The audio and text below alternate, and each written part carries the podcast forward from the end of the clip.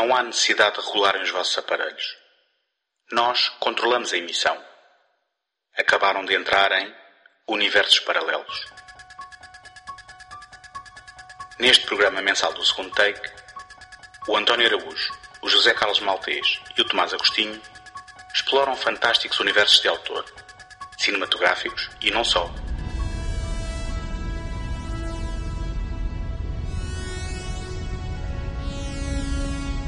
Desde mundos distantes em planetas desconhecidos até às áridas planícies do faroeste, não haverá pedra por virar numa busca contínua pela centelha de criatividade que alimenta a nossa imaginação. Relaxem e desfrutem. Olá a todos, sejam muito bem-vindos a mais um episódio do Universos Paralelos.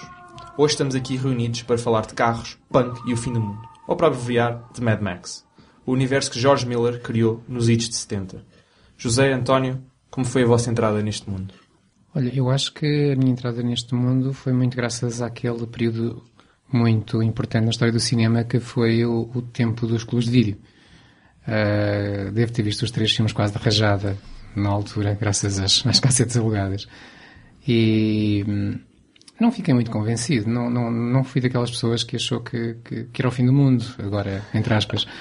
Uh, mas uh, achei alguma piada e, e, depois fui, fui revendo os filmes e, e continua a não ser um dos meus uh, temas preferidos, mas, mas vamos falar mais sobre isso à frente. Olha, a minha entrada foi esta começa já com uma história pessoal porque foi literalmente um, ehm, o fato de um primo meu ter uh, o single da Tina Turner um, ehm, uh, We Don't Need Another Hero, que era yeah. o, o, single que, enfim, rodou a alta rotação por altura do Mad Max, uh, que eu, se bem, se bem tenho aqui em memória, estreou em Portugal como Mad Max 3, além da Cúpula do Trovão. Algo assim, sim. Uh, é, é só é porque... Isso, é isso mesmo. É porque no título é original não tem o 3, mas acho que cá em Portugal nós, nós colocamos.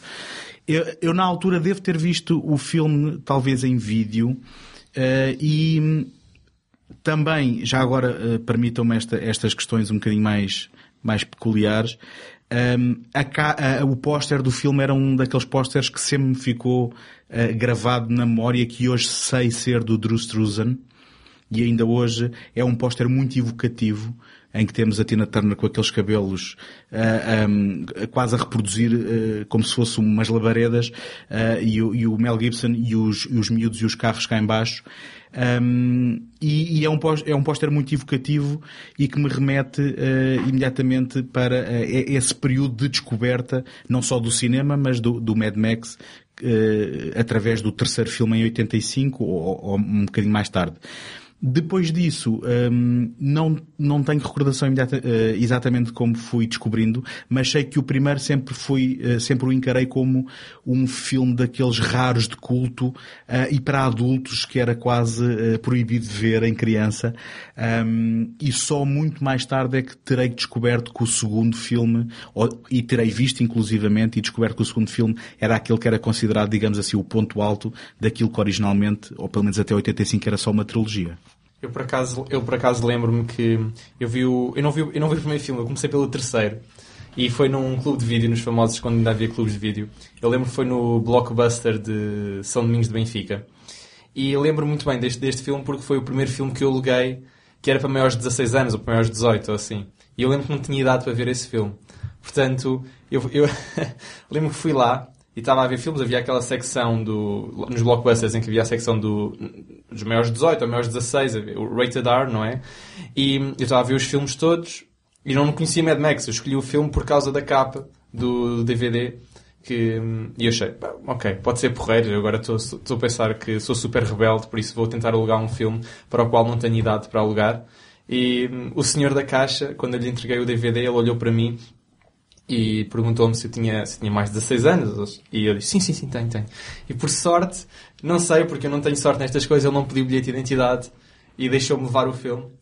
E, e sei que foi um dia super feliz da minha vida, porque senti-me super adulto em levar esse filme para casa. E depois demorei um imenso tempo a ver, porque eu só queria poder ter, levar um filme com maiores de 16 anos para casa, dizer dizer aos meus amigos passou maior, olha, tenho, já não sei, 14 ou 15 anos e consegui passar, consegui enganar este, este tipo. E depois é que eu vi o filme e, e, gostei, mas quer dizer, tal como muito que 15 anos gosta por gostar, quer dizer, não, não houve uma grande análise filmográfica, mas, mas esta, esta história é o, o, como é que eu aluguei isto. Não? Mas olha, tens de escrever para, para o IMDB, porque o IMDB indica que este filme em Portugal estreou com a classificação de maiores de 6, portanto é capaz de bem ser uma gralha que está no... Olha, então não sei. Sim. Uh, de qualquer forma, seria inapropriado, deixa-me dizer desde já, que eu acho que um, muitas coisas mudaram ao longo das décadas em termos da aceitação de violência e tudo mais, mas ainda assim, uh, hoje em dia, parece-me completamente inapropriado sim, se, sim. se, tivesse sido o caso. Mas eu, eu penso que o mais provável é o IMDB ter gralhas e ter informação Não, incorreta do que outra porque coisa. Porque eu lembro perfeitamente que, tinha, que a trilogia estava lá, uhum. só que nos blockbusters tu tinhas o primeiro DVD que mostrava todos estavam por trás uhum. e eram os, os, possíveis. Eu lembro que o 1 e o 2 já não havia. Ok. Porque eu só levei o 3. Eu não sabia que era o 3, porque. Te, não, ele, diz, ele em Portugal diz Mad Max 3, mas eu já não, não sabia que era o 3. Uhum. Mas eu lembro que os outros dois não tinham nenhum atrás, eu só levei aquele porque era o único. Uhum. Mas eu lembro que estavam todos na mesma secção do. Pronto, do maiores 16 ou maiores 18, já não lembro que secção. Como é que eles tinham um nome para essa secção. Portanto, depois deste, desta, desta história de entrada, algum de vocês tem alguma noção de como é que o George Miller entrou neste mundo, como é que ele criou este mundo? Eu, de, de, algumas coisas que li, porque também não é um universo que eu à partida soubesse uh, na ponta da língua, é de que o George Miller um, tem formação médica tem. e terá trabalhado numa, um, num banco de urgências. E, e, que na prática há duas vertentes para a inspiração uh, dele e do Byron Kennedy, Sim. que foi o, o pelo menos um dos, uma das pessoas creditadas com a história original e o produtor dos dois primeiros, em que essas duas vertentes, por um lado, foi uh, os estropiados que o George Miller viu entrar nesse banco de urgência um, ehm, e, e, naquilo que na realidade seriam as consequências dos acidentes na, na carne das pessoas, literalmente, e a outra que foi uma crise do óleo em 73 na Austrália e que basicamente ehm, gerou, gerou conflitos, eh, nomeadamente com os ehm, camionistas australianos e que na prática eh, eles tiveram quase uma, uma, uma tomada de consciência de que se algo acontecesse no mundo as pessoas fariam praticamente qualquer coisa para continuar a, a, digamos, a garantir que as suas máquinas rolavam e que o combustível eh, passaria a ser quase uma, uma não só uma moeda de troca, mas o, o, o, o foco dos conflitos, não é? Embora isso seja visível a partir do segundo filme, não, não ainda no primeiro. Eu concordo, eu concordo uh, nesse aspecto, porque era uma, um apontamento que eu tinha aqui feito, em que eles no primeiro não me parecem tão preocupados com gasolina assim, não.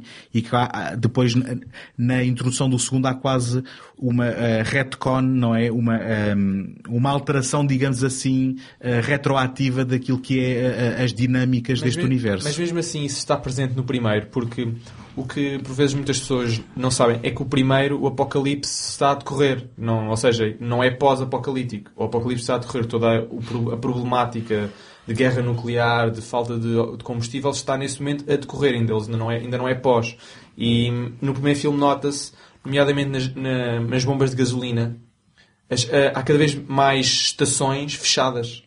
Portanto, já se nota uma falta, só que as pessoas é que ainda não se aperceberam que de facto existe falta. É como agora os problemas que temos a viver hoje em dia da seca.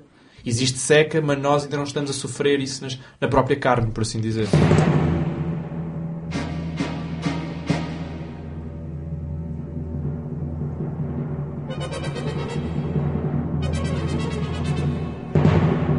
Sim, na prática há resquícios de um sistema judicial, não é? Há polícias, há, há, há advogados, inclusivamente. Existe uma sociedade em declínio, mas existe sociedade Sim. ainda. Mas na, na prática hum, não quer dizer que não fosse a intenção deles. Isto decorreu de uma questão de orçamento, porque basicamente o que aconteceu é que eles disseram que para criar o universo que queriam não tinham dinheiro para pagar nem a extras, nem ter os cenários que queriam. E então, na prática, ou, ou, ou melhor, ou melhor dizendo, hum, é ao contrário ele acabou por ter um, um, semblante de mundo apocalíptico porque eles só podiam filmar em uh, prédios degradados e, e não tinham propriamente forma de popular o seu universo e andavam a fazer aquilo que na prática se chama guerrilla filmmaking, não é? Em que pegavam na câmara e sem licenças andavam a roubar cenas, inclusivamente uh, as cenas das perseguições e, e a alta velocidade.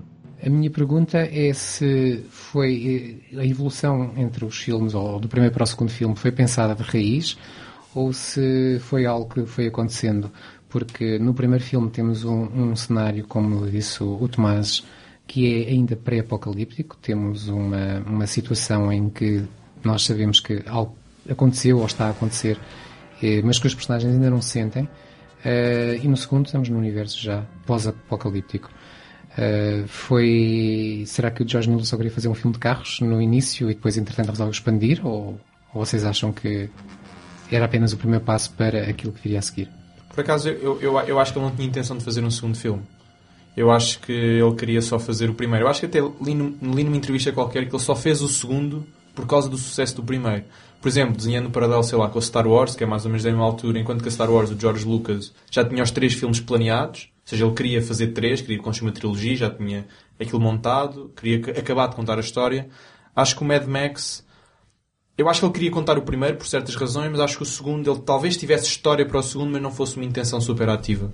Uh... Eu, eu acho que o primeiro é literalmente um filme daquilo que também se um, ehm, convencionou designar Ozploitation. É, é um filme de baixo orçamento, de, é, é um filme com nudez gratuita, violência gratuita, uh, bebés no meio da estrada com carros, uh, um, digamos, a aproximarem-se a alta velocidade, ainda antes, quer depois daquilo que acontece ao herói. É só ehm, engraçado, só interromper, uhum. peço perdão. É só engraçado que o termo Ozploitation é completamente posterior ao, ao, ao filme. Isso, a exploitation vem de. Pronto, é uma contração de Aussie exploitation uhum. e foi o Tarantino que cunhou isso. Portanto, Tarantino veio muitos anos depois. Sim, é engraçado, como... é engraçado que às, vezes, às vezes nós falamos disto como se a exploitation fosse um género que ele tivesse ajudado a criar não, exploitation não é nada, quer dizer, é um termo que nós agora um termo, chamamos. Sim. Mas é como, como tudo, é não é? O próprio filme noir uh, não se chamou filme noir para praticamente até sim, os anos sim. 70, não, é 80. pensar nestas coisas que às vezes as pessoas claro. chamam isto e pensam que os realizadores na altura, quando estavam a vender, por exemplo, o filme aos produtores e punha-se, por exemplo, na, na, ficha de produção tem-se pôr lá o género do filme uhum. e punham lá exploitation. Não, que não, é não, não, é, é, algo. É engraçado. Uh, uh, refletindo, olhando agora para trás, não é? Como nós, como nós também estamos a fazer. É um, anacrónico. A, a, verdade, a verdade é que ah, eu, eu tenho aqui algumas considerações, eh, pegando no que o José lançou, que hum, em relação ao Mad Max, Uh, e estou a falar da saga, se, se, quisermos falar assim, que eu agora começo-me a cansar também de falar em sagas, mas no, no caso do Mad Max parece-me nitidamente que quando houve a oportunidade de fazer um segundo filme, houve um evoluir daquilo que seria os conceitos base.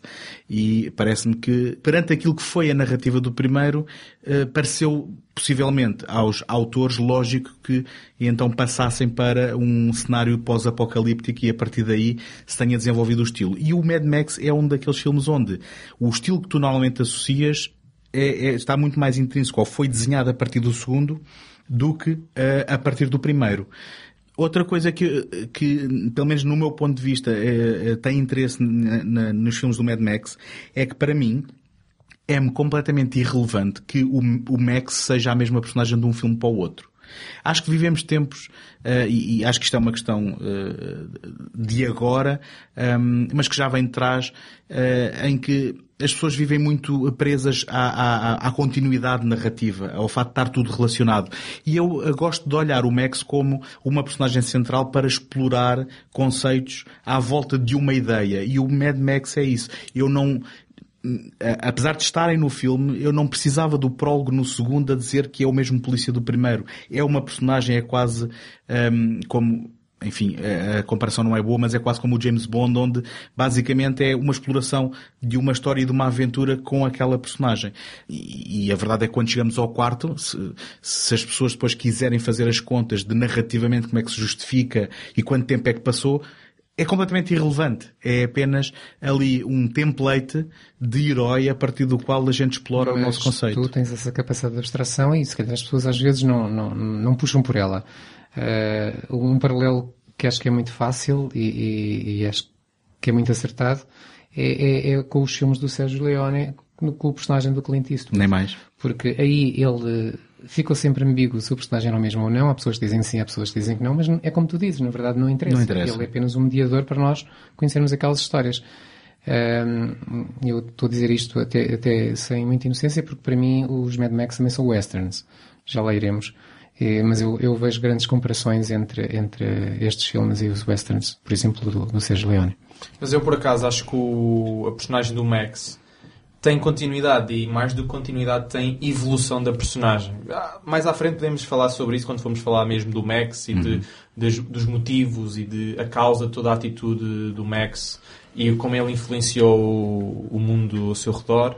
Mas eu acho que o Max é uma personagem contínua e que começa no primeiro e, de certa forma, acaba no quarto e fechando o círculo até. Mas daqui a bocado já, já, já lá vamos. Eu gostaria de de falar um bocadinho com vocês sobre o papel do Mad Max no género de filmes de ação. Esquecendo agora ficção científica, eh, esquecendo agora os Mad Max como westerns, mas o Mad Max como género de filme de ação, porque eu acho que ele teve um papel importantíssimo a definir os filmes de ação que conhecemos hoje em dia.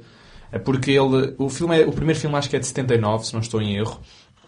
E quando ele saiu, aquilo era, pronto, era mais que um filme de ficção científica, era um road movie eh, era um filme baseado nos filmes de motares, nos próprios motares, nos filmes de exploitation. E, portanto, aquilo, aquilo é um road movie. Mas é um road movie muito especial, porque, se vocês repararem, o George Miller não tem, provavelmente, uma história com os, os, os três atos necessários, essas coisas todas que não estavam em moda na altura. Ele pegou numa ideia base, destilou aquilo ao máximo e comprimiu todos os elementos narrativos em elementos de ação. Por exemplo, ele, as personagens têm apenas desenvolvimento de personagem e momentos de ação. E ele desenvolveu aquilo que mais tarde as pessoas vieram a chamar do, do cinema não verbal do George Miller, porque ele consegue, através de símbolos, de expressões faciais, de cenários, contar tudo o que precisa sem usar diálogo. E eu acho que isso foi o início de muita coisa para que hoje em dia vimos em filmes de ação. Hoje em dia, muitos filmes de ação há cenas inteiras em que não há diálogo e antigamente isso era menos, menos comum mesmo em filmes de motar normalmente havia demasiado diálogo e ele veio combater um bocadinho isso por isso. Eu, um, por, por, acaso, quero, quero responder àquilo que tu disseste, mas introduzindo também aqui outra, outra questão, que é, nitidamente o Mad Max, e, e eu trazia até essa pergunta, porque genuinamente não sei, nitidamente o Mad Max influenciou os filmes, tudo aquilo que é o cenário e a estética de filmes pós-apocalípticos. E a minha pergunta é se até será o primeiro ou, ou, se será apenas um que foi muito influente. Não sei, não, não sei se depois querem responder a isso. Um, mas pegando no que tu disseste, eu também não sei qual é a influência em termos uh, de, desse estilo narrativo, mas eu gostava que fosse maior. Porque hoje em dia nós estamos cada vez mais, e, e, e, desculpem se eu já falei nisto e se vou falar no futuro, mas estamos cada vez mais a, a, a normalizar aquilo que é o cinema com aquilo que é os padrões da televisão. E sempre, sempre foram estilos muito diferentes, em que o cinema sempre foi muito mais à base uh, de estética, estilo, mood, e a televisão sempre foi um, um, meio com preocupações narrativas. E hoje em dia, no, no cinema, estamos cada vez mais a, a, a tafolhar os nossos nossos filmes com narrativas e acontecimentos e, e, e desenvolvimentos de personagens que têm que estar ligados e este é pai daquele e filho daquele outro. E uma das coisas que foi refrescante ao, ao rever os Mad Max, eh, especialmente os dois primeiros e depois o quarto, porque o terceiro já não é bem assim, é que não há propriamente uma preocupação com a mitologia. E aquele, aquele, um, aquele papel em branco que eu, que eu, um, com que eu caracterizava o Max há pouco, de passar de filme para filme, e eu não, não sei provavelmente relevante se ele é a mesma personagem do primeiro ou não. Sendo, não é relevante. É que, quando chegas ao segundo filme, tu estás a ver uma nova aventura com uma nova dinâmica neste tal, nessa tal estilo de filme não verbal quase, porque tens, tens muitas cenas que é simplesmente observação do que está a passar ao longe e tudo mais. E dá-me a sensação uh, uh, que se fosse feito hoje em dia, estaríamos um, enredados no, no, segundo capítulo a tentar perceber quais foram as consequências do que se passou, ele a tentar vingar-se. Estás a perceber? E para mim é refrescante e um, não sei quais são exatamente as influências em termos desse estilo e se na altura foi refrescante, eu acho que entretanto perdeu-se um pouco. Mas eh, sabem se este Mad Max é o primeiro filme a, a explorar o pós-apocalíptico desta forma? Existe na ficção científica, é um tema, é um tema antigo e existe. Agora, este, este filme traz uma estética que, que depois se calhar já não nos deixa, não é? Aquela, principalmente toda aquela aridez, uh, todo aquele tom uh, desértico, uh, que se calhar fica sempre para nós como uma imagem do que é o pós-apocalíptico. E um, isso aí sim deve-se ao, ao, ao, Mad Max. Agora, pegando naquilo que o Tomás disse, o, e também no, no, que tu, António, disseste, uh, é verdade que o filme, os dois primeiros filmes têm essa, essa característica de, de se focarem na ação, nos episódios, nos vários episódios, e não tanto na narrativa. Quase não há narrativa, eu diria, Sim. nos dois primeiros filmes. E, e, nós não sentimos a falta, e, uhum. e, isso acaba por ser refrescante, uhum. como dizias, porque nós queremos ver o que está a acontecer e vemos o que está a acontecer, não temos que nos preocupar com, pronto, deste o melhor exemplo, quem é que é o primo de quem, e sempre que num filme hoje em dia alguém diz que ele é o meu primo, toda a gente tem que saber a história toda do primo, e ele é casado com quem, e não sei o quê, e, e, isso é completamente irrelevante, não há concisão narrativa que, que, que, que eu acho que, que faz falta já uhum. no cinema. E quanto, quanto à ação propriamente dita, eu, eu, acredito também que o Jorge Miller tenha beneficiado de um facto, que era não ser americano e, e não estar regido por, por pelas leis uh, que o cinema, principalmente o cinema dos grandes estúdios, impunha e, e continua a impor. Uh, que era, e que lhe dava a liberdade de, como já aqui dissemos, de, de, ter crianças no meio da estrada quando os carros passam, ter atropelamentos cabrosos, ter, ter uh, carros a saltar, ter pessoas feias aos gritos, a rirem-se quando os outros morrem. Go ahead. We are 100% snafu. You okay? Nothing the air in the tropics wouldn't fix. Much damage? You should see the damage, Bronze, huh? Metal damage. Brain damage, huh? Hailston Bronze. I am the Night Rider.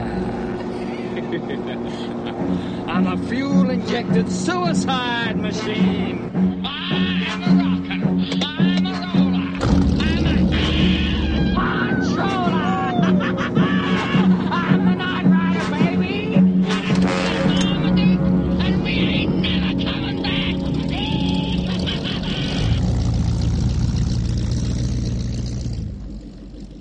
Uma série de coisas que vão contra os códigos e que, e que fazem do filme diferente. A, a, pergunta que eu aqui ponho não é tanto de onde é que o filme veio ou porque é que o filme é assim, mas como é que ele teve sucesso. Porque parece um bocadinho improvável que um filme assim, que nós estamos aqui a associar até com o próprio Exploitation, que é, que é algo uh, recôndito, como é que depois tem um sucesso tão grande? Eu, eu quero propor uma resposta para isso. Eu penso que tem a ver com eh, duas coisas uh, principalmente. Uma é um, eh, os baixos custos de produção. E uh, eu não sei se vocês sabem desta trivia, mas o Mad Max de 79, Mad Max As Motos da Morte, como se chamou em Portugal, foi o filme mais rentável em termos de proporção de lucros versus os custos até aparecer o Blair Witch Project uh, uns bons anos mais tarde.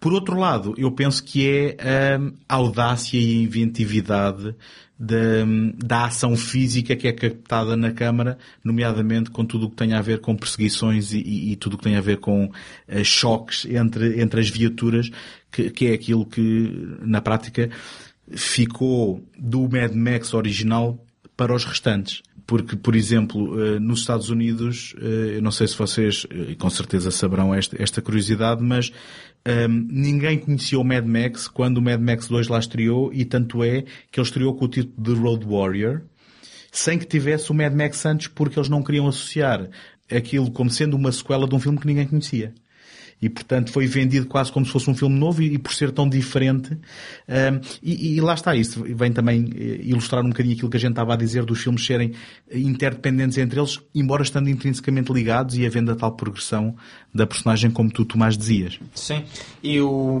o Mad Max 2 estreou nos Estados Unidos de facto com esse nome porque ninguém tinha visto o primeiro e só teve sucesso portanto um, consideramos que o, o sucesso que teve foi mais regional o sucesso do 2 nos Estados Unidos, predominantemente, deveu-se muito ao início, ao, não ao início, mas à globalização dentro dos Estados Unidos das chamadas Midnight Sessions.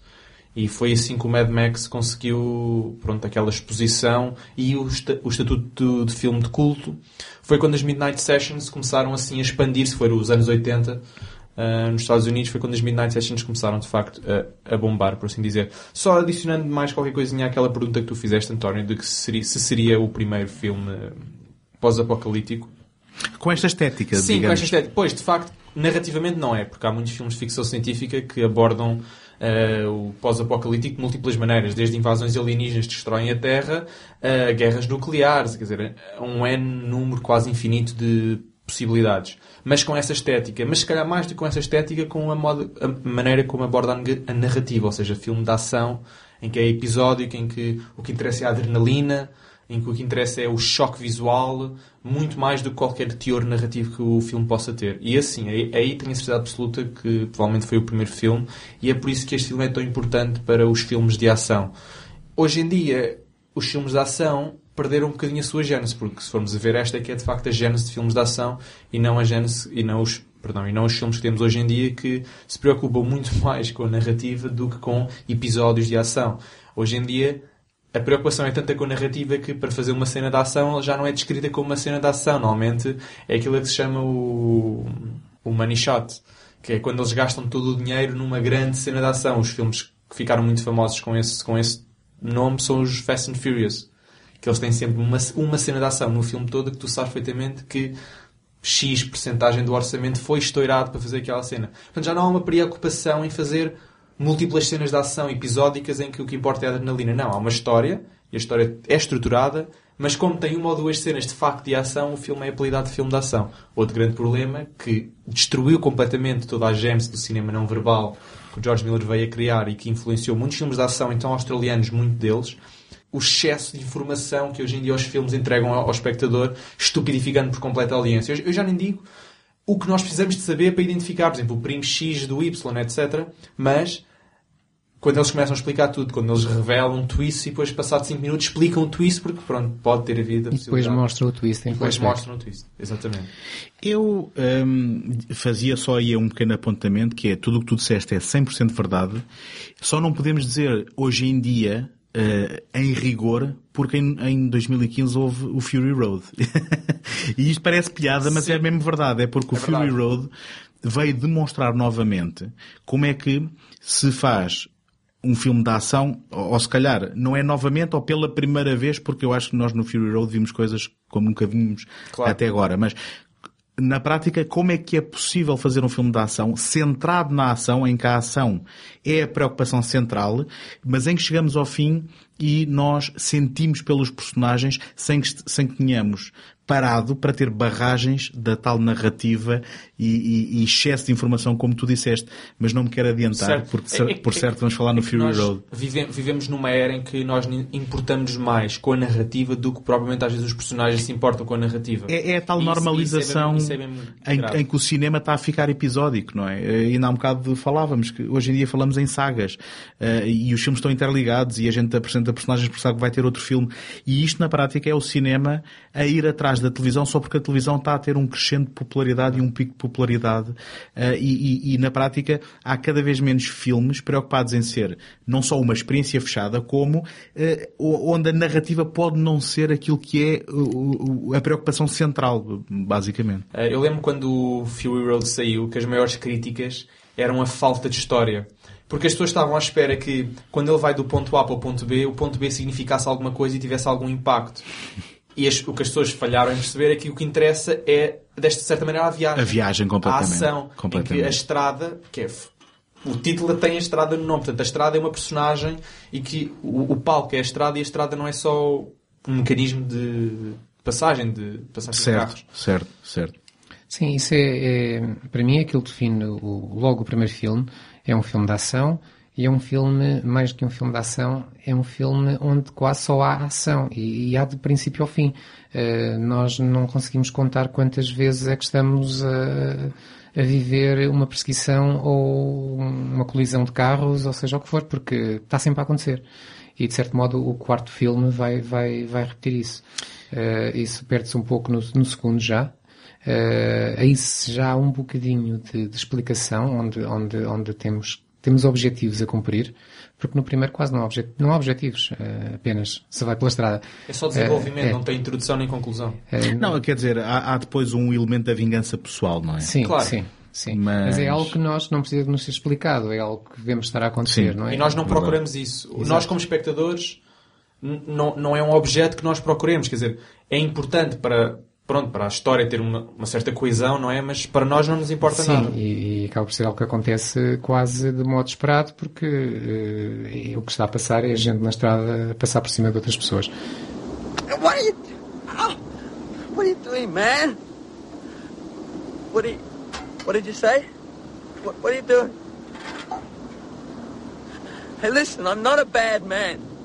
I'm sick, see? Like, I'm, uh, I'm sick. What, do you call it? Uh, psychopathic, you know? A personality disorder. The court, man, he said so. He, not, you're not going to hurt me, are, are you? Jesus, you can't kill me! Not for stealing a man's food! He was dead for Christ's sake! I don't need him anymore. What are you doing? I, want to know what you're doing.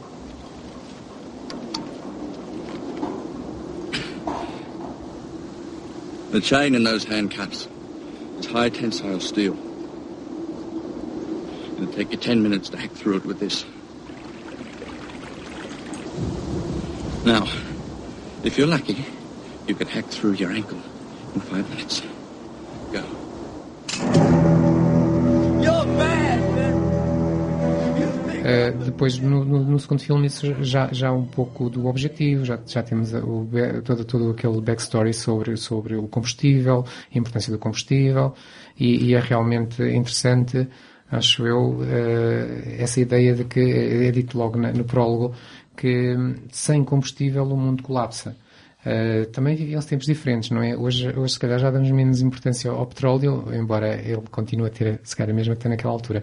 Mas naquela altura viviam-se mesmo os tempos áureos do petróleo e várias crises de petróleo e, que aconteceram nos anos 70 e fizeram as pessoas ficar bastante alerta para, para essa situação. E, e o terceiro, pronto, o terceiro então descamba um pouco e, e entra com histórias e histórias sobre histórias e Sim. é diferente dos O, outros. o- o terceiro tem, tem uma história atribulada, mas eu, eu ainda gostava de comentar aí em relação, porque eh, eu, eu concordo eh, só em parte com tudo o que tu disseste, porque eh, eu, o segundo, mesmo assim, não o vejo, hum, como é que é dizer, hum, muito emaranhado em qualquer tipo de hum, história, no sentido em que o único objetivo da personagem é andar sempre para a frente. E ele, na prática, hum, aquele, aquele sítio onde se envolve com aqueles gangues é um obstáculo para ele chegar à gasolina que precisa para prosseguir o seu caminho. Sim, eu não disse, E- eu não disse que o filme era demasiado história. certo, certo. Eu disse foi que eh, já se nota uma certa diferença, porque já não temos ação de princípio ao fim, temos momentos em que Pronto, mas, pausa, não é? ma- mas a questão é aí, aí é que eu também discordo ligeiramente, porque eu, eu vejo o segundo muito mais propulsivo do que o primeiro, porque ainda assim o primeiro tens ali uma longa sequência quando ele tira uma- umas férias porque viu aquilo que aconteceu ao amigo, ah, e eu acho que o filme aí tem uma, tem uma, uma, uma ligeira pausa que, em, em, em que nós percebemos o que é que vai acontecer pelo, pelo enfim, pelo enquadramento do filme e não propriamente por qualquer floreado da realização que te demonstre. E depois aí sim, quando acontece, enfim, eu não sei porque é que andamos aqui a, com, com pezinhos de lã, porque quando lhe matam a família, não é? Que isto, enfim, não dissemos no início, mas vamos falar sobre estes filmes com spoilers. Lá está sempre a preocupação da narrativa e da história. Ah, mas quem nos está a ouvir, eventualmente já viu os filmes e se não viu, por favor, parem já e vão ver para não ter isto estragado. É só quando o António spoilou e depois disse parem já. Sim, sim. Não, posso contar ainda mais coisas do que acontece. Porque o que acontece a seguir é ele partir então numa vendeta pessoal eh, e dar início à, à, à sua descida à loucura que dá nome também ahm, à própria saga. O terceiro, hum, o terceiro já é diferente porque aconteceram aqui algumas questões da vida real que influenciaram a- hum, depois aquilo que foi o terceiro, porque o, o Byron Kennedy, o, o- o- colaborador e amigo do George Miller, eh, em, em trabalho de scouting para esse terceiro filme, morreu num acidente, acho eu, de helicóptero. Helicóptero, sim. Sim. Eh, e o, o, o George Miller ficou, de certa forma, ehm, desgostoso, co- com certeza, e de certa forma desinteressado de- do filme. Tanto é que o filme apresenta um co-realizador que, tanto quanto sei, eh, tratou mais das cenas com os atores e, e- e, e daquilo que seria mais chato, entre aspas, sendo que o Miller só se quis uh, dedicar às cenas da ação. Sim, foi, um, foi isso mesmo, sim. E, e, depois há outro problema, que é um, o filme nasceu do casamento de duas narrativas distintas, onde se pegou naquilo que seria uma adaptação pós-apocalíptica do Senhor das Moscas, um, e, e, que, enfim, para quem vir o filme não é preciso dizer mais nada porque percebe-se efetivamente isso com uns cheirinhos de, de dos miúdos perdidos do, do, Peter Pan, não é? Do Lost Boys do Peter Pan. Uh, e onde se decidiu tornar isso numa história do Mad Max em que os miúdos seriam encontrados pelo, pelo Max. Um, e, e, e, na verdade, sendo um filme com, com, com pontos de interesse e, e, em termos de world building, que é uma coisa que nos interessa nesta, nesta rubrica do podcast, é, é eu acho que enriquece e que vem trazer mais-valia e ideias boas ao universo. Um, em termos narrativos, aquilo que é a ação que nós procuramos no Mad Max está reservada à última meia hora de filme praticamente só. Um, e, e, já há tal preocupação com a mitologia, com história, com o que é que aconteceu aos miúdos e tudo mais. Um, enfim.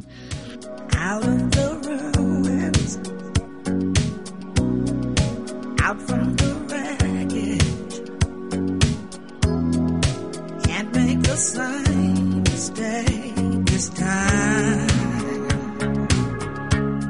Não, quer dizer, vocês já estão a entrar no, no tópico que eu queria falar agora, que era sobre o nosso herói, né? sobre o Max, uhum. que, que é, a, é a, a, única personagem principal ao longo dos quatro filmes e que ele próprio, como eu estava a dizer no início, eu, para mim ele tem uma evolução e é uma personagem contínua e que, à medida que os filmes passam, ele faz ascensões, descensões, por assim dizer, da sua humanidade. Ele, ele, no primeiro filme começa como nós o encontramos, quer dizer, relativamente feliz, tem uma família, e depois começa a sua completa uh, destruição e começa a perder a humanidade, até que o, o, primeiro filme acaba com ele sem humanidade, e portanto o segundo filme, como já não tem qualquer humanidade, ele, a única coisa que ele quer fazer da vida é sobreviver, é encontrar combustível para continuar a andar, etc, etc. E portanto, e, e, todos os quatro filmes têm, têm qualquer coisa que o liga ao anterior e por sua vez ao posterior, em onde o quarto filme ele volta ao início, volta ao início do primeiro, onde volta a ganhar a liberdade através de atos de redenção e volta a reganhar a sua a humanidade e, portanto, liberdade, voltando ao estado em que o encontramos no, no primeiro. Não sei o que é vocês acham deste arco narrativo. Eu, eu estou, interessado, eu estou interessado naquilo que o José tem para dizer, porque eu acho que ele pegou ali em algo que, que faz todo o sentido em encarar isto, se calhar, como um, um paralelismo do western uh, e do homem sem nome que chega para uh, agitar as águas e depois ir à sua vida, talvez, não? Sim, para mim estes filmes são westerns pelo, num sentido lato. Eu entendo o western como as histórias, aquilo que também muitas vezes se chamam histórias de fronteira, ou seja, as histórias que se passam numa terra onde a lei ainda não chegou. Neste caso, de onde a lei já saiu. Uh, temos sempre o, no western um, um, território que é bastante indomável, um estado semi-selvagem, com uma lei que não está completamente estabelecida e onde as pessoas acabam por uh, aplicar a lei pelas próprias mãos. Uh, e é isso que vemos no Mad Max. E depois isto não surge por acaso. Se nós nos lembrarmos da primeira vez em que vimos o, o, o personagem do Mel Gibson, ainda não dissemos o nome Mel Gibson aqui. É verdade. Como é que é possível? Estamos a ver, nós na verdade, caros ouvintes, nós temos uma aposta de ver quem é que conseguir ficar mais tempo sem dizer o nome, o, o nome do, do filme. Pague o jantar uh, então. Pronto, o José vai pagar o jantar a seguir. Uh, quando vimos o Mel Gibson pela primeira vez, agora vou dizer muitas vezes, já que o jantar já está pago. Exato, exato. Uh, agora podes fazer render o peixe. Ele está no carro, vemos-lo pela primeira vez, uh, acho que vemos-lo de costas, nem vemos bem, não vemos a cara dele, depois vemos-lo pôr óculos, vemos-lo ajeitar as luvas, tem todo aquele ar cool de, de lá está, do, do, do, pistoleiro que está a preparar-se para, para a estrada, para se sentar no cavalo, neste caso em vez do cavalo é o, é o, é o carro. Uh, também, não lembro já se é no segundo, se é no terceiro, temos uma grande ênfase uh, nas botas dele. Ele perde, ele, ele sai no terceiro, ele sai, cai do carro descalço, mas alguém que estava no carro, é um macaco até, atira-lhe uma série de coisas para o, para, para o chão e ele, nós o que vemos ele apanhar são duas botas de cowboy, nitidamente, a calçar as botas, uh, a ajeitar aquela uh, coisa que ela traz vestida que lembra imediatamente os, os dust jacket dos cowboys. Há todo, todo, todo um tipo de simbolismo que me parece ecoar o do western. O primeiro filme acaba com o carro a dirigir-se para o horizonte, de uma estrada aberta, não é o, o cavalo para o pôr do sol, mas vai, vai lá dar muito perto. Uh, isto, isto não está aqui por acaso, penso eu. Por daí eu dizer. Depois, ao lado do personagem, que também tem. é- Então aí, se calhar, ainda é mais claro, e aí sim a ligação para mim entre o Max e o, e o personagem do Clint Eastwood é, é- é evidente. Uh, temos personagens que se vão deixar envolver em histórias que estão a ocorrer para além deles. Eles, quando chegam lá, as histórias já existem. Uh, eles vão se deixar envolver, vão interferir, vão ser o elemento mais preponderante no- no- nessa história. E, e pelo meio têm atitudes que, que os tornam mais anti-heróis do que heróis, porque não são bons, não são maus, têm uma conduta própria, uma moral própria, querem apenas o seu, a sua própria sobrevivência, eh, mas depois, de certo modo, também vão ter eh, ações de compaixão e, vão, vão ajudar alguém e, e vão, e vão ser, entre aspas, bons. Eh, eu não, eu não vejo, aqui discordaria se calhar um bocadinho do Tomás, eu não vejo exatamente uma evolução. Parece que o personagem do Max é o igual nos quatro filmes. As circunstâncias dele mudam, isso é óbvio. Mas o comportamento dele parece-me sempre igual nos quatro filmes. O que eu vejo como evolução são os próprios, é, é própria, o próprio cenário dos filmes. Eu- e eu até diria mais, os primeiros três filmes para mim são evoluções óbvias. Uh, no primeiro, como já dissemos, temos um cenário pré-apocalíptico, que nós, não, nós, espectadores, não adivinharemos no que vai dar, mas depois de vermos o segundo, faz todo o sentido que a evolução seja aquela. No segundo temos um cenário pós-apocalíptico, onde toda a gente está preocupada com combustível e, e cada um está por si e todos matam todos. No terceiro já temos um cenário, não direi pós-pós-apocalíptico, mas um cenário onde já se superou um bocadinho isso e já começa a haver sociedades organizadas. E, e já se começa a olhar para trás e tentar perceber o que é que se perdeu e o que é que ainda se pode recuperar. Portanto, esses três filmes para mim parecem ter uma evolução que, que até é orgânica, é, é natural. Uh, e, e, na minha ideia, o quarto filme o que faz é um pouco, não é a, a continuação desses três, mas sim uma síntese desses três filmes. Vai buscar aquilo que de melhor há nos filmes, e, e por acaso faz isso bem, vai mesmo buscar o que há de melhor nos filmes, e cria uma nova obra que não é uma continuação, é um. Pronto, para mim é uma síntese.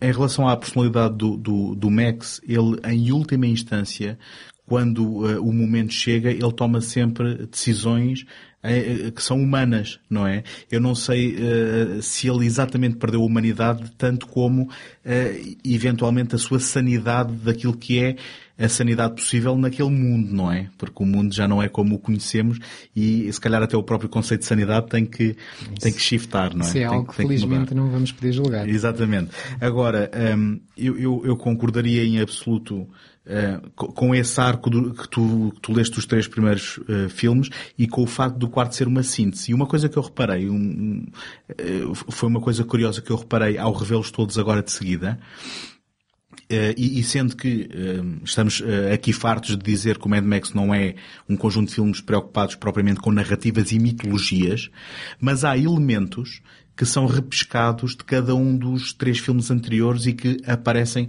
no quarto. Sendo que para mim o quarto é, é, é, essa destilação e depois um, dois, três passos em frente em termos de world building. Eu acho o quarto um filme recheado de ideias, aquilo tem ideias para três ou quatro filmes diferentes, todos metidos num filme, de uma forma uh, uh, em, em, que a gestão é, é equilibrada de, desses, desses elementos. E depois achei curiosidade alguns pormenores, como por exemplo, eu não sei se vocês repararam, o primeiro filme abre logo com um, uma personagem enlouquecida a conduzir e referindo-se àquele que é o líder do seu gangue a dizer Do you see me, uh, Toe Cutter? Vês-me?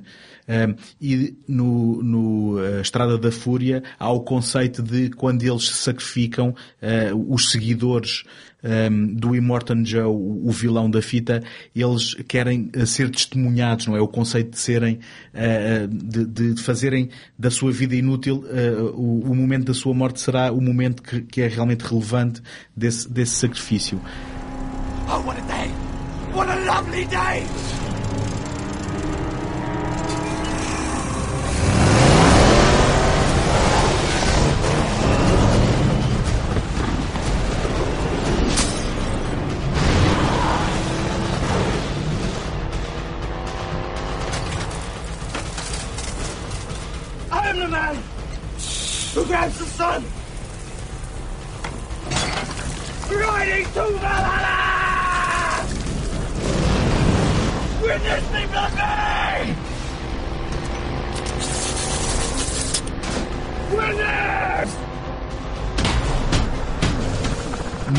Temos hum, eh, pessoas a servirem, eh, não é a servirem, eh, neste caso é a serem torturadas, sendo postas na dianteira da viatura. Isto é recuperado no quarto, com aquele conceito fantástico dos sacos de sangue humanos que, vão ajudando a alimentar o condutor.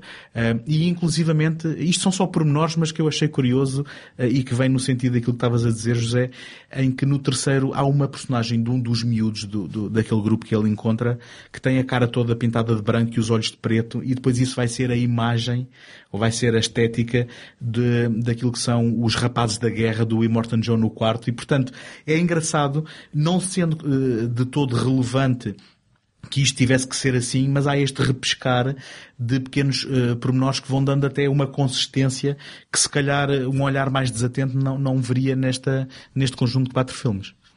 Sim, eu, eu- eu- ni- nisso, nisso de facto tem razão, mas eu continuo a achar que os quatro filmes estão, estão ligados, dizer, obviamente eles estão todos ligados, mas eu acho que o quarto filme, mais do que uma síntese ou uma destilação, é mesmo uma continuação, porque nós, no terceiro filme, o que nós acabamos por ver, né, em termos temáticos, é uma tentativa falhada de, ins- de instaurar uma, uma sociedade. Mas claramente é, é dizer, temos duas sociedades presentes, né? temos a sociedade do- do- dos meninos perdidos, por assim dizer, e a sociedade de- que, é, que é liderada pela personagem da Tina Turner, que agora não me estou a lembrar o nome, mas que nenhum deles se apresenta como uma sociedade frutífera na medida em que vai funcionar. E o quarto filme inicia-se com a apresentação que temos de uma sociedade autoritária, liderada pelo Immortan Joe, que claramente nós, como espectadores, sabemos que não funciona, mas o quarto filme termina com a expectativa de que poderá ser feita uma nova sociedade, liderada por mulheres, muito mais equilibrada, etc, etc, etc.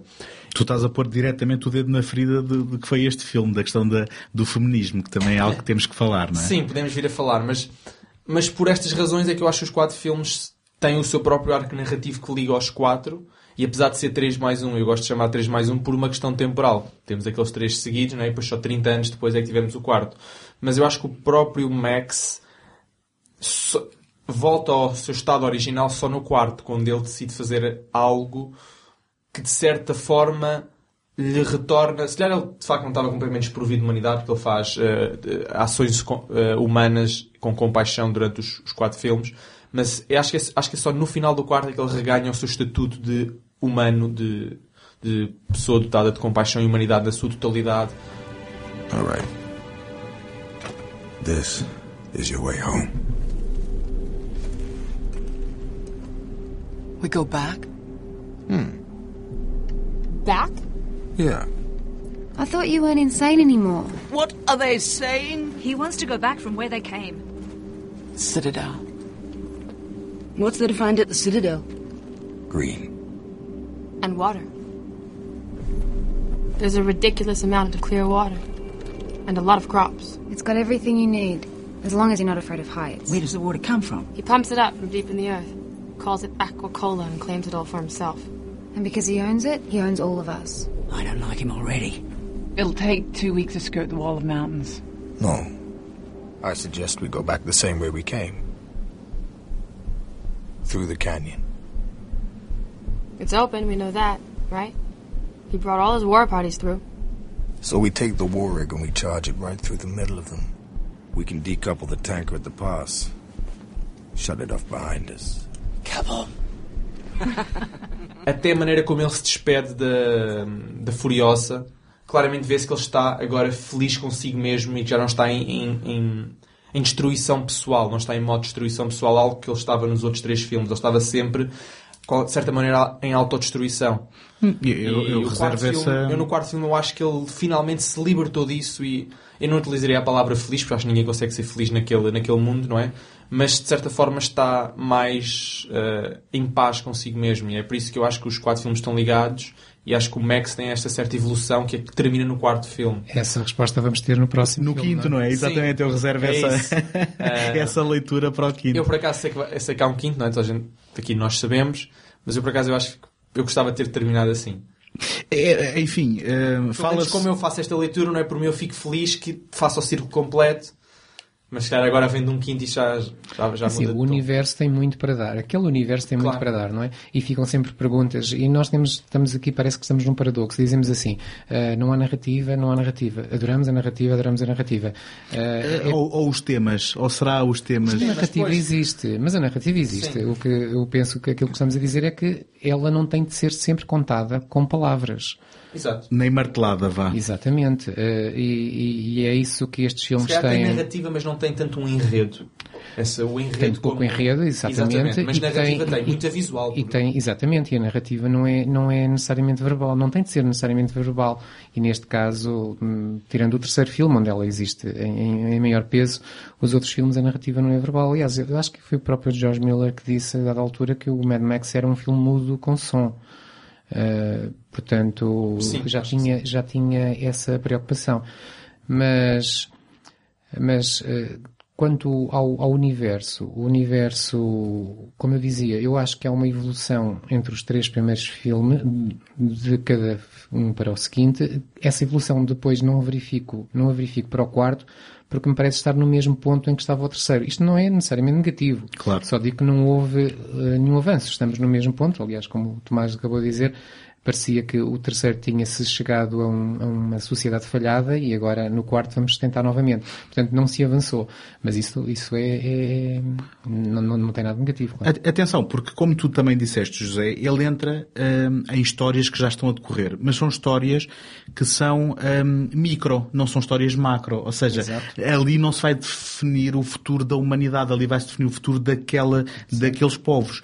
Eh, e, e há outro elemento que, que eu também chamo a atenção, que o 2 e o 3, o primeiro não tem sequer narração, é o, é o único que não tem narração em voz off, mas o 2 e o 3 são narrados ambos eh, do ponto de vista de personagens que no filme são eh, eh, miúdos, que acompanham a narrativa. E que os dois, de igual forma, narram a história de aquele ser que apareceu e que foi influente no seu futuro pessoal e, e que hum, na prática os dois filmes funcionam como hum, do- dois contos contados em retrospectiva em que a figura do Max é, é engrandecida e é tornada um mito Endeusado, sim. e endeusada. E, e sendo que o quarto é narrado pelo próprio Max, o que é também uma diferença em relação Sim, aos outros, eu- que dá uma perspectiva refrescante. E eu ter esta ideia de que o quarto filme é um elemento à parte. Nos outros três nós temos ali quase que uma história seguida e depois temos o quarto, que podemos considerar que é continuação, podemos considerar, como eu disse, que é uma síntese dos outros, um, aquilo que se chama um reboot. Ah, pronto, isto agora é com cada um de nós. É, E, e, inclusivamente, aquilo que nós vemos que atormenta o Max hum, é precisamente todas as pessoas que ele não conseguiu ajudar. E, portanto, aquela personagem lacónica que nós vemos como o solitário que só quer sobreviver, na prática é atormentado por todo aquele que foi o bem que não conseguiu fazer, não é? Hum, enfim, um elemento eu diria quase até hum, não redundante, mas desnecessário para a apreciação do filme depois. Hum, que na prática acho que só tem um payoff mesmo quando ele, ao tentar proteger-se de uma visão, acaba por proteger-se de uma seta que para com, com a mão, quando mete a mão à frente da cara. Mas ainda assim, hum, eu, eu não sei se tu tinhas aí uma linha de pensamento, eu gostava de falar da questão do feminismo depois em relação a este. Não, podemos, podemos falar, podemos falar da questão do feminismo. Eu só tinha aqui um último ponto que gostaria de falar, bem, antes das conclusões, não é? Que é hum, pronto, as- as- o tema de esperança como o tema central de toda a tetralogia, e foi por isso que eu dei, eu chamei eh, isto a esperança escatológica de George Miller, que a meu ver é, é de facto o tema central, é o que obviamente esquecendo qualquer, qualquer valor narrativo, se tivéssemos que utilizar uma cola temática, eu diria que era o tema da esperança, porque no primeiro filme é onde ela se perde. Toda a esperança é completamente varrida. No segundo filme, a esperança é plasmada na forma de hum, combustível. Se- ou seja, na mente de quem procura o combustível mais do que sobreviver, é, o combustível torna-se o objeto de desejo absoluto, torna-se o Holy Grail dos personagens que, com a intenção, com o desejo de que sim, encontrarmos o Holy Grail, ou seja, na esperança de este milagre acontecer, podemos vir algum dia a descobrir ou a redescobrir um estado civilizacional. E esse é, é- é- é no 2 a esperança materializa-se dessa maneira. No 3, a esperança materializa-se na medida em que finalmente conseguiu-se instaurar sociedades.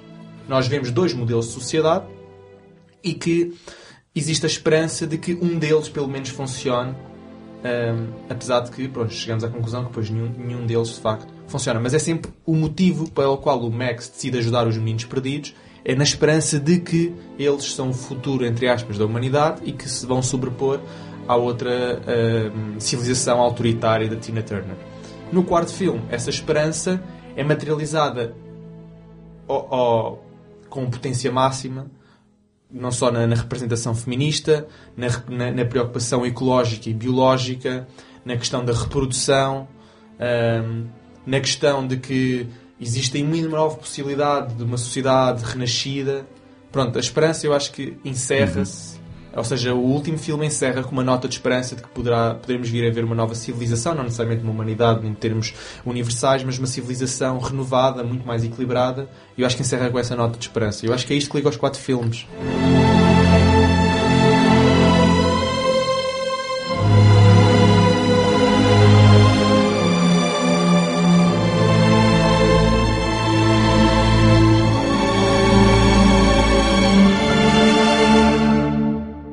Eu acrescentaria ao que tu disseste o facto de que o Max é um, um, participante nestas notas de esperança, apesar da falta de esperança da própria personagem. Exato, sim. E ele, ele chega a verbalizar isto eh, e, e penso que no terceiro e no quarto mais, mais um, de uma forma mais explícita. E o que é interessante e que foi uma crítica um, de um filme que, deixem-me, eu, eu, eu, se não o fiz aqui ainda uh, ao microfone, deixem-me dizer que o Fury Road é o meu filme favorito de 2015 e é, é um filme em que eu tenho muitas dificuldades em encontrar uh, defeitos a apontar.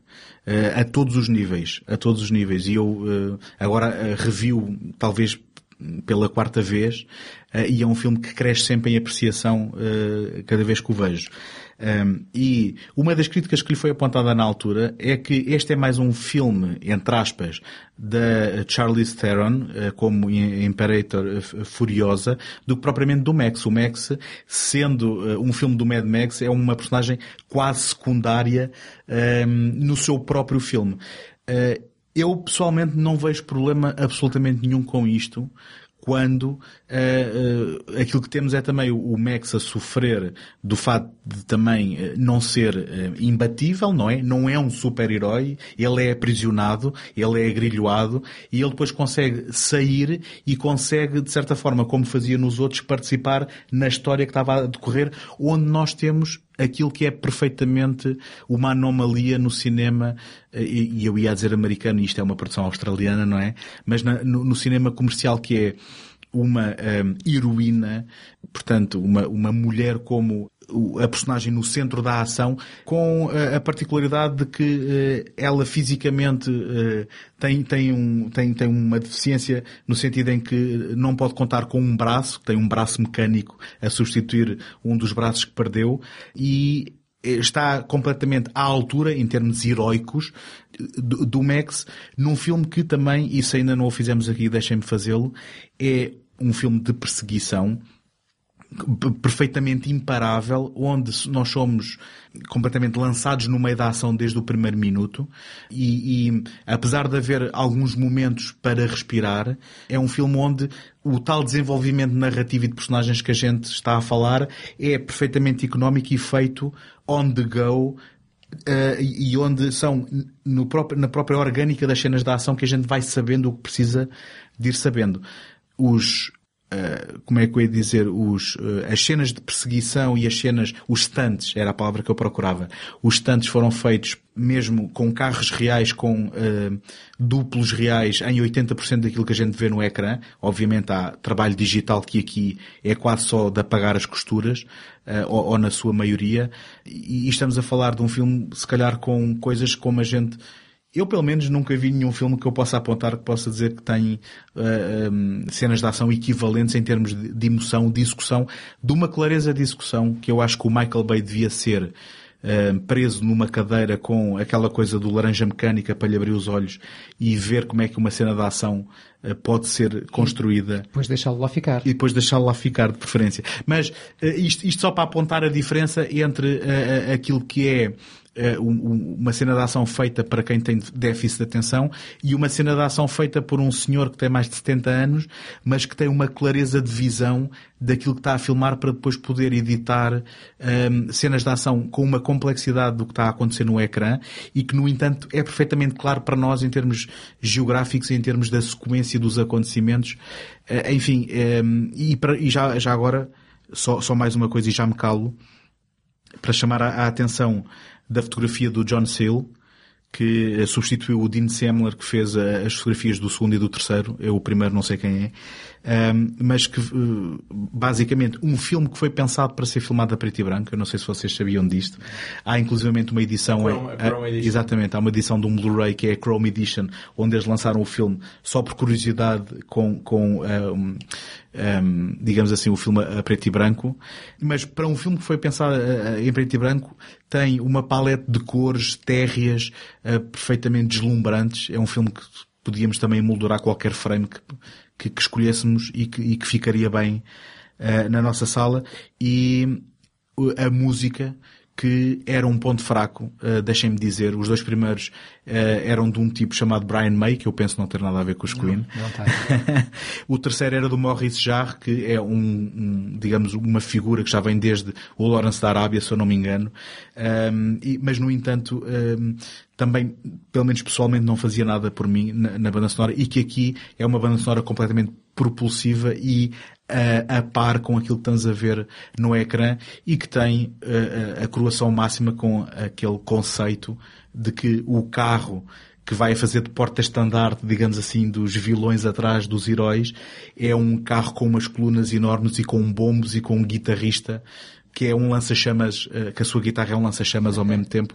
Enfim, eh, basicamente, por favor, calem-me, porque eu podia falar agora do quarto filme e do meu amor a este filme. Então eu calo-te, só para voltar um bocadinho atrás naquilo que o Tomás disse sobre a, sobre a esperança e tentar eh, chegar do primeiro ao quarto filme em, em 30 segundos. Eh, eu, eu concordo com, com essa ideia, eh, embora seja um universo eh, deprimente para quem olha para aquilo, não é? Eh, o primeiro filme falo, acho que de um modo simbólico, como eu já disse há pouco, com, com aquela estrada em aberto que nós vemos para, pela qual segue o Max e que, pronto, quer dizer isso mesmo, está tudo em aberto. O, o segundo e o terceiro são mais explícitos, até porque têm a narração, como o António já falou, têm a narração de personagens que são, naquela história, são crianças e que contam já a história depois de velhos. Portanto, nós sabemos que eles chegaram a velhos, o que já não é mau. E sabemos que eles o estão a fazer, eh, estão a fazer essa, essa narração com, com, com exatamente essa esperança. Estão a dizer houve um tempo em que tudo estava perdido, mas apareceu um Salvador, uma espécie de Salvador, alguém que nos deu força, e graças a ele voltamos a ter esperança e hoje estamos aqui. Portanto, a nota de esperança está lá. No terceiro, ela acaba por ser consequência da história, é o ponto final da história. A história acaba no momento em que, em que os personagens e nós, eh, que olhamos para a história, vemos que afinal alguma coisa pode mudar. Portanto, esse, esse, essa evolução existe, com, com- sempre com uma, com uma mensagem de esperança. E finalmente, só para chatear o António, vou falar mal do, do Fury Road. Há coisas nessa também evolução de que eu não, não gostei tanto. Por exemplo, parece-me o filme mais fantasioso dos quatro. Todos os outros filmes são, de certo modo, realistas, em que todas as cenas, todas as, todos os momentos, todos os comportamentos nos parecem perfeitamente realistas. O quarto, já para mim, é um pouco mais fantasioso. E, e aquilo que acabaste de dizer do, do carro com os bombos e o, a guitarra lança-chamas, e aquilo para mim não diz nada, porque eh, se toda a gente está preocupada com falta de combustível, para que gastá-lo assim? É, é uma pergunta. E se calhar que- é demasiado simbólico. Eu- eu- As eu- metáforas são demasiado é violentas. muito, é muito. Eu, eu acho que é a pergunta errada. Eu acho que é a pergunta errada. Há, há uma, há, uma certa, há uma certa dinâmica de, de intimidação do Immortan Joe. Mas, enfim, eu, eu não vou tentar responder a tudo o que tu dizes e nem me vai chatear por não gostar. Eu só tenho pena Não, que não, não, o possas apreciar da Não, mesma maneira. Só antes do José retomar, por exemplo, to- todo o tema anexado à esperança, não é? Da reprodução humana, acho que é violentamente abusado nesse quarto filme. Estamos sempre a ser lembrados que, que havia um conjunto de mulheres que estavam aprisionadas pelo Immortan Joe, que tinham o único propósito de engravidar, etc. E depois há- elas fogem, depois há uma que está grávida, e depois el- eles vão procurar uma civilização que é, civilização que é gerida por mulheres, que tem uma preocupação de reconstrução do mundo e tem a- as, as florzinhas As que sementes. nascem, as sementes, exato, para, para nascer. Essa parte da reprodução se der, é demasiado violenta e é algo que nos outros nos filmes anteriores não era tanto como o José estava a dizer on your face. In your face. Mas eh, eu, eu compreendo, eu gosto do filme, atenção, não, não, não, não me bata já. eu gosto do filme, só que acho que há, há determinadas coisas que, que não ficam, não ficam bem e, e acho que é demasiado fantasioso. Por outro lado, é que tem uma mitologia mais elaborada, eu gosto muito do uso da nomenclatura deles, eles usam uma nomenclatura muito própria para o filme, não é? Os, os, os War Boys, a, a- constante referência a Valhalla, como já aqui Hum. foi dito, a, a- a ideia de que ao morrerem eh, gostavam de ser testemunhados, eh, acho que é a palavra que é usada, porque eles estão convictos que vão merecer o o céu, neste caso Valhalla. Uhum. Shiny and Chrome. E, e- exato. E vivem para isso.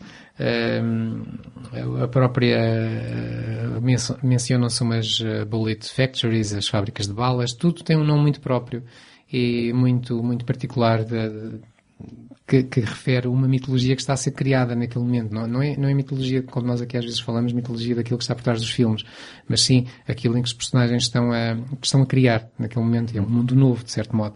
E e já agora, tal como no terceiro, com uma linguagem que já é desvirtuada pela falta de conhecimento das Exatamente, gerações anteriores. exatamente, Não que é é? aquilo que é usado nos tais, nos Lost Boys, que eu, eu quando, quando vi o filme, a primeira coisa que eu pensei foi logo também no, no, no Senhor das Moscas, eh, porque é isso também que acontece, Uhum. eh, uma sociedade que é criada por crianças e depois eh, tudo corre mal e, e por razões óbvias, eh, que não conhecer, leia o livro, e, e, e aqui é, é reflexo disso. Eu não sabia aquilo que tinhas dito, que o, que o, que o filme partiu exatamente desse, dessa ideia, mas faz todo o sentido, claro.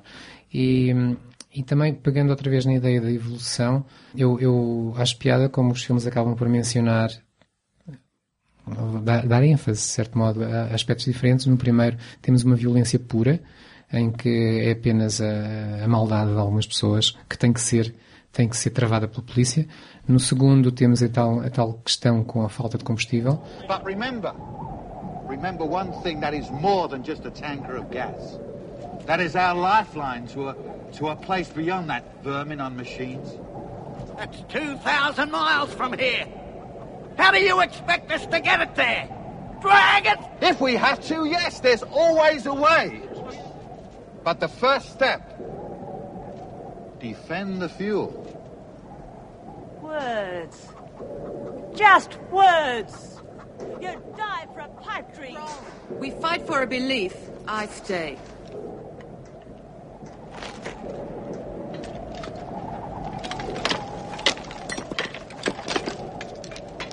I wish it could have worked, Pappagallo.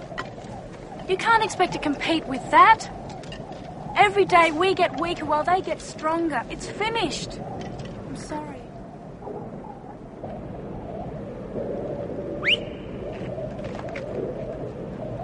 Two days ago, I saw a vehicle that had hauled that tanker. You want to get out of here? You talk to me. No terceiro, não referimos aqui, mas há, há uma preocupação com, com o nuclear, com a radioatividade. Há consciência de que houve um problema nuclear. Uh, penso que, que o próprio Max acaba por contar isso aos miúdos. Uh, falam nas grandes explosões. Portanto, mais uma vez reflexo do seu tempo. E o quarto, e é aqui como vou calar, uh, uh, o quarto fala nisto que temos estado agora a falar, no feminismo, nas preocupações uh, ecológicas. Uh, e eu acho piada a isso, acho piada a ver que como que cada filme reflete um tema diferente, que se calhar são as reflexões do seu próprio tempo. Eu penso, uh, sim, porque esta conversa começou com o feminismo antes de eu descarrilar isto tudo, um, e, e, na verdade era algo que eu queria um, abordar, porque houve muita polémica à, à volta do, do, deste filme por o filme ser feminista, e eu, uh, sinceramente, mesmo, mesmo que o seja, mesmo que o seja, eu não vejo problema nenhum com isto uh, e, e, não sei como é que há homens que se possam sentir ameaçados por um filme de ação sugerir que, por uma vez, as mulheres podem ter uma solução melhor do que nós quando nós uh, andamos, digamos, desde o princípio da história numa situação de, eventualmente, patriarcado e de, de encararmos as mulheres de cima para baixo.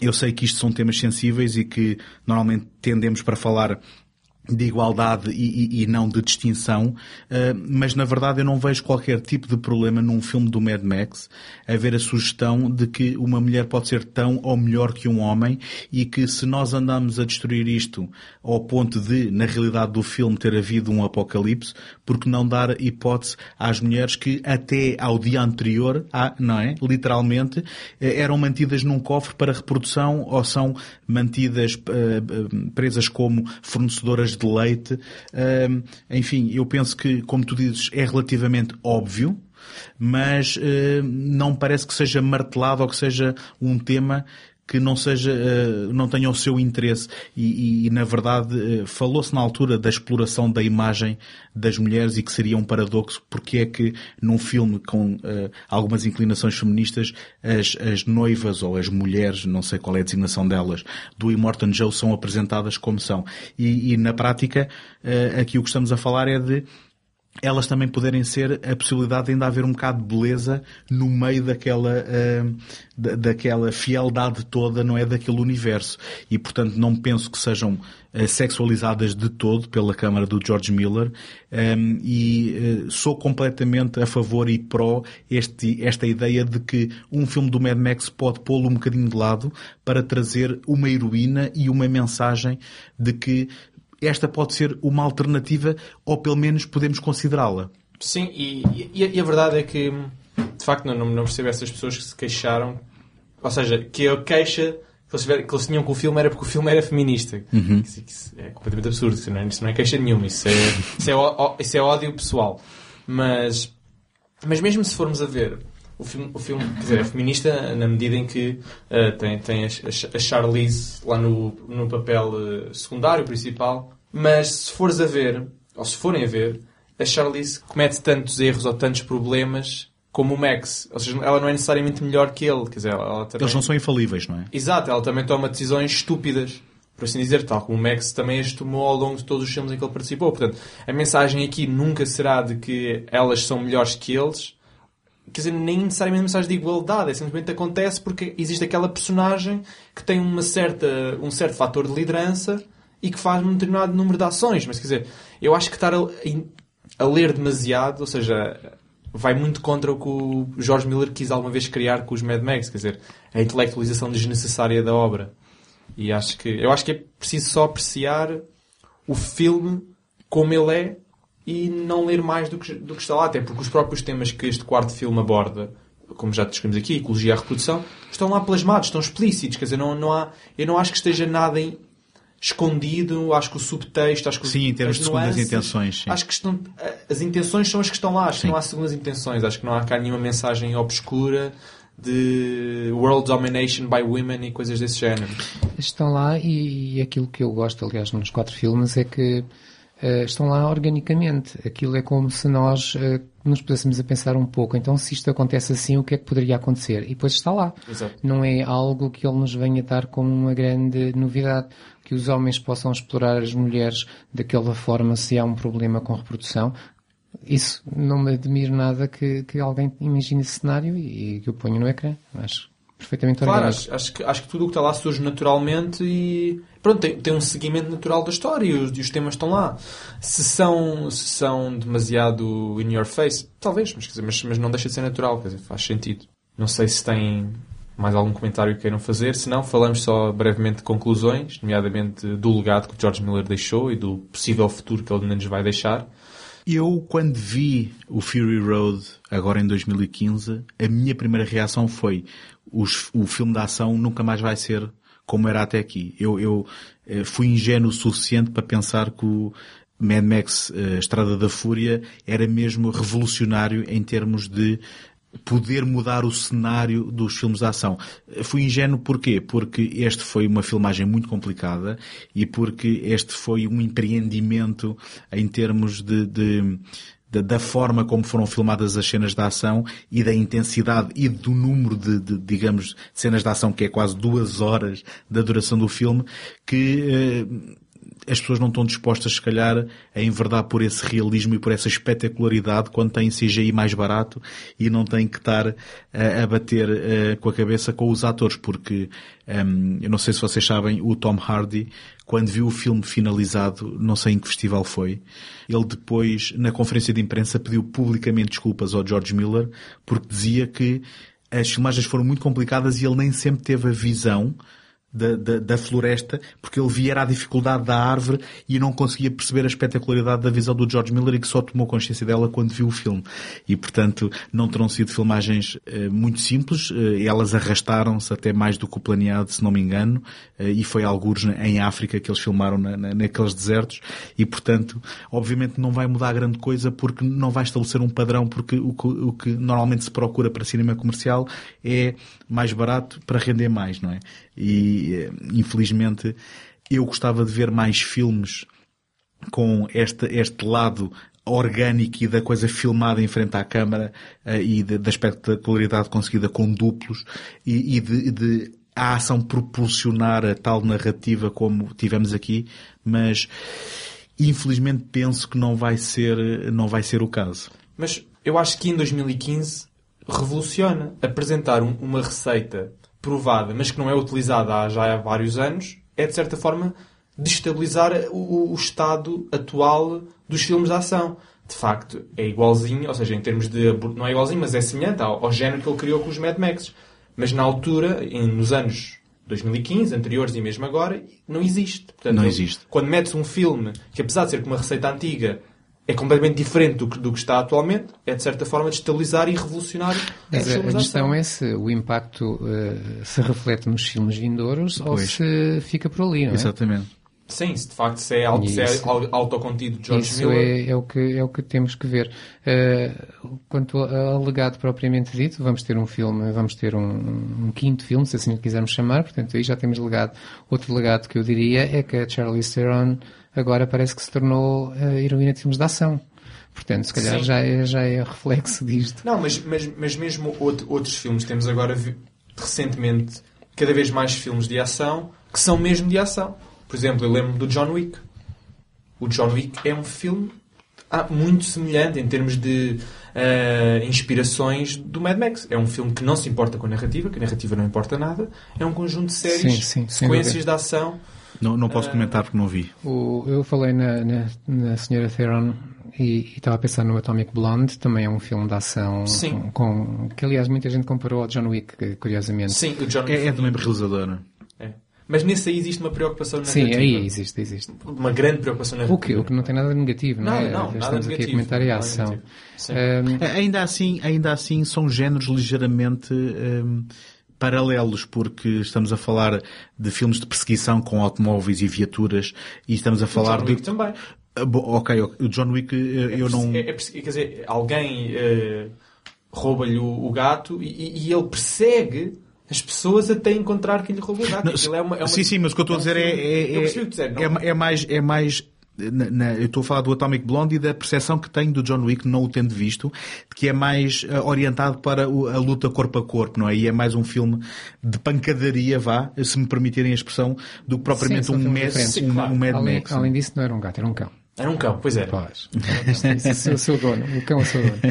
um, já agora eu gostava também de dizer que estamos a falar de ação e, e pelo menos para mim, aquilo que é, que é importante num filme de ação ou, ou na maneira de filmar um filme de ação, e, e, é isso que os Mad Max ensinam, e era por isso que nós queríamos pôr o Michael Bay a vê-los, uh, é que eu estou cansado de ver filmes de ação onde a, o plano muda a cada terço de segundo, não conseguimos ver a cara dos personagens, uh, não conseguimos ver sequer um plano decente porque a câmera treme por todo lado, e, e, as pessoas pensam que isso é que é ação vertiginosa, porque está, o plano está sempre a mudar.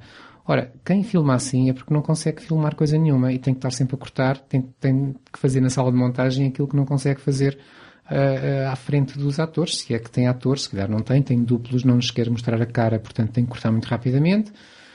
Uh, tem maus planos porque não pode aproximar a câmera deles porque de longe os defeitos não se veem tão bem e portanto um, os planos são maus. Ora, com o George Miller e com os Mad Max temos exatamente o oposto. Os personagens são filmados a 10 centímetros do rosto, Uh, há uma clareza enorme em todos os momentos. Uh, os planos vão do princípio ao fim, ou seja, se o personagem vai dar um salto e vai cair do outro lado e vai explodir e não sei o quê, nós vemos completamente, não precisamos de cortes para ver isso. Tudo é, é limpo. E, e, daí eu achar que é, é mesmo a lição de como filmar a ação. Sim, acho, acho que se cai facilmente no erro de que de que a, a, a ação tem que ser eh, tem que ser de certa forma tão rápida que o olho humano não consegue captar. Mas, por exemplo, se nós formos ver mesmo, por exemplo, filmes de luta, por exemplo, filmes japoneses, chineses, exemplo, Bruce Lee, a ação era, no, por, por, por, norma, clara. Não havia grandes cortes, quer dizer, via-se duas pessoas a lutar. Acho que o Mad Max, eh, pronto, participa nesse, nesse tipo Sim, de cinema. mais uma vez, pegando naquilo que o José estava a dizer, é, é da mesma forma que aqui ter um bom realizador ajuda, no caso do Bruce Lee também ter um bom executante também ajudava e era isso que se queria mostrar e, e glorificar também, não é? Sim. Uh, e, e, sem dúvida.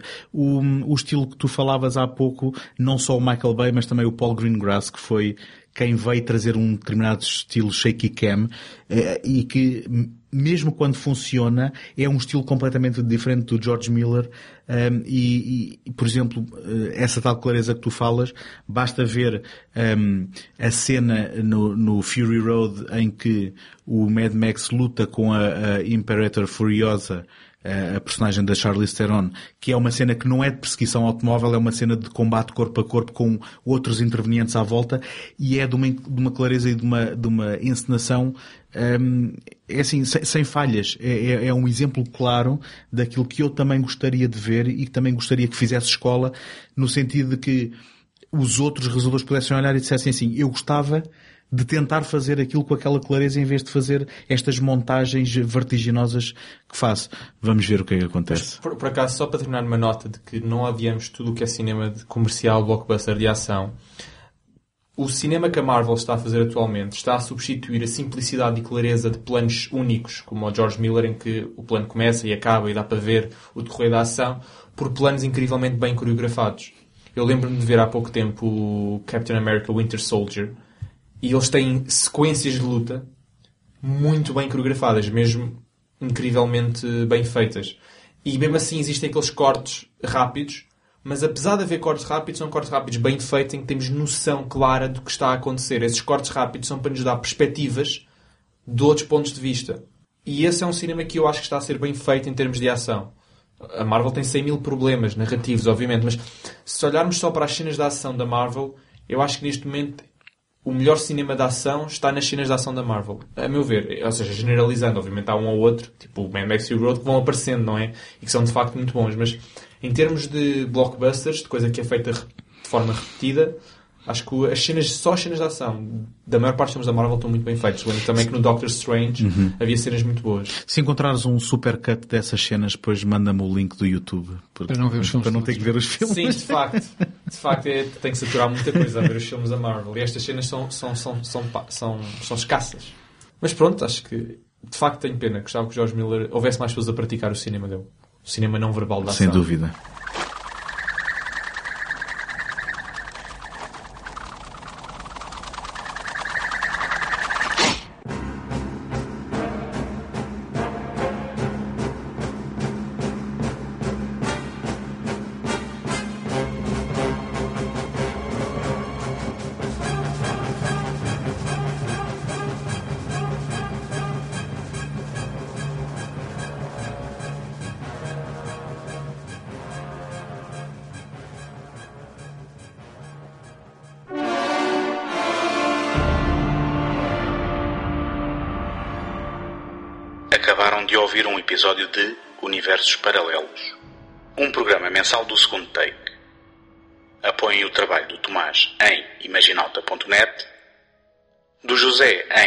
Em ajanelaencantada.wordpress.com e do António em segundotake.com, onde também podem subscrever este podcast. Dentro de momentos, a emissão voltará ao normal.